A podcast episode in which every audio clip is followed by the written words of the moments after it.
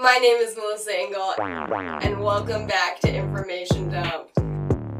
My friend Jason Wang, he, they. Me and Melissa, we're working together in the Interrobang New Works Festival. I actually mentioned this um, in another project we're working on um, called um, 20 Years Later. I'll, I'll get to that in a second. Ranked Choice Dating, at its core, is a dating simulator with New York City's mayoral candidates. We're talking about spaces, about finding ourselves, finding our voice, and finding our community. And it just, it's so wonderful what you've done with that in this production. Yo. I, I feel like a baby sometimes, but then you put it into perspective for me about how, like, how wonderful this process has been for Ah. you, Melissa. I mean, you only can credit the person who formed the team, and Jason, to form this idea and to say, with all this degenerativeness, let's plow forward, let me not just keep the secret in my room. That's that's a true treasure. Yo. Can only happen because of the people who inspire me. Like, you, you saved the day. We just finished our rehearsal at the Brick, that's why we're here. Melissa hard carried. I would be helpless without her. Oh my god, yo. Collaborations are open, right? Yeah, because where one of us shines, the other person can shine in another space. You you don't need to worry about how to turn on a projector. when you're worrying about the storytelling and the body language on stage mm. and portraying it to an audience. and you also have me covered for that. Thank you.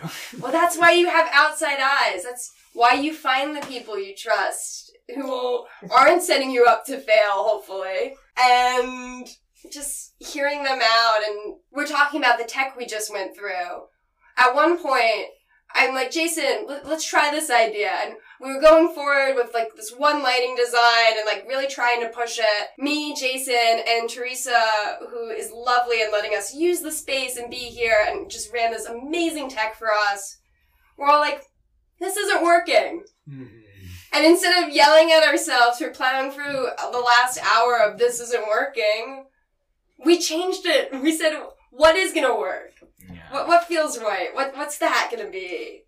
Ah, and that it's truly lovely to feel supported by the people around you, to fail epically in front of them, and be like, yeah, um, idea number one. was actually right. It was right. Whoops. idea B was was very wrong, but thank you for humoring me. Um, thank you for all those lessons we learned in that weird failure. Mhm. Because now I'm not up at night thinking about Plan B Yeah. and how perfect she would have worked. Yo, we're back here. Live theater from this point forward is gonna be healthy. It is. It's in the hands of us. Well, we're trying, and that's that's important. And knowing we're not going to get it right all the time, but again, listening to those around us to say, how can we continue to try and achieve the right? Mhm. Jason, you were just talking about a play called 20 Years Later, which is also happening this month. Would you like to tell us a little more about that? 20 Years Later is a devised theater piece um, that's been in the works for a while. There was a previous iteration of it called 10 Years Later, but I'm getting away from the point. Um, 20 Years Later is a devised theater piece about what different generations think of 9 11. Um, all of our actors are like Gen Z ish. yeah, Gen Z. Born after the event, primarily. Yeah, I was, I'm one of the older ones there, I think, and I was zero years old when it happened.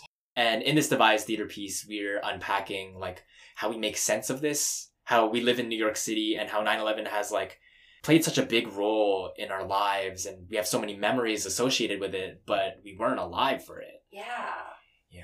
And how an event just has ripples over Mm. time, which plays into the spaces we exist in and the spaces that have been normalized for us.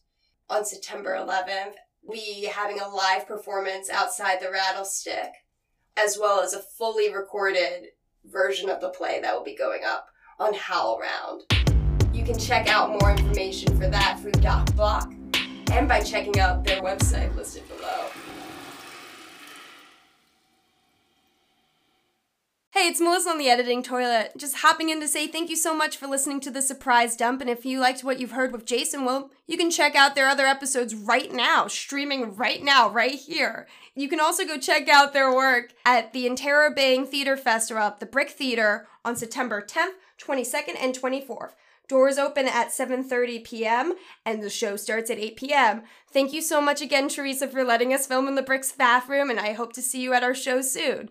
Want to stay updated with the latest information from Information Dump? Well, then go check us out on Instagram at Information Dump or on Twitter at Dump Information. Tune in on our Instagram Live Monday, September 13th at 8 p.m. Eastern Time, 5 p.m. Pacific, where we interview Zoe Marielle Knapp live.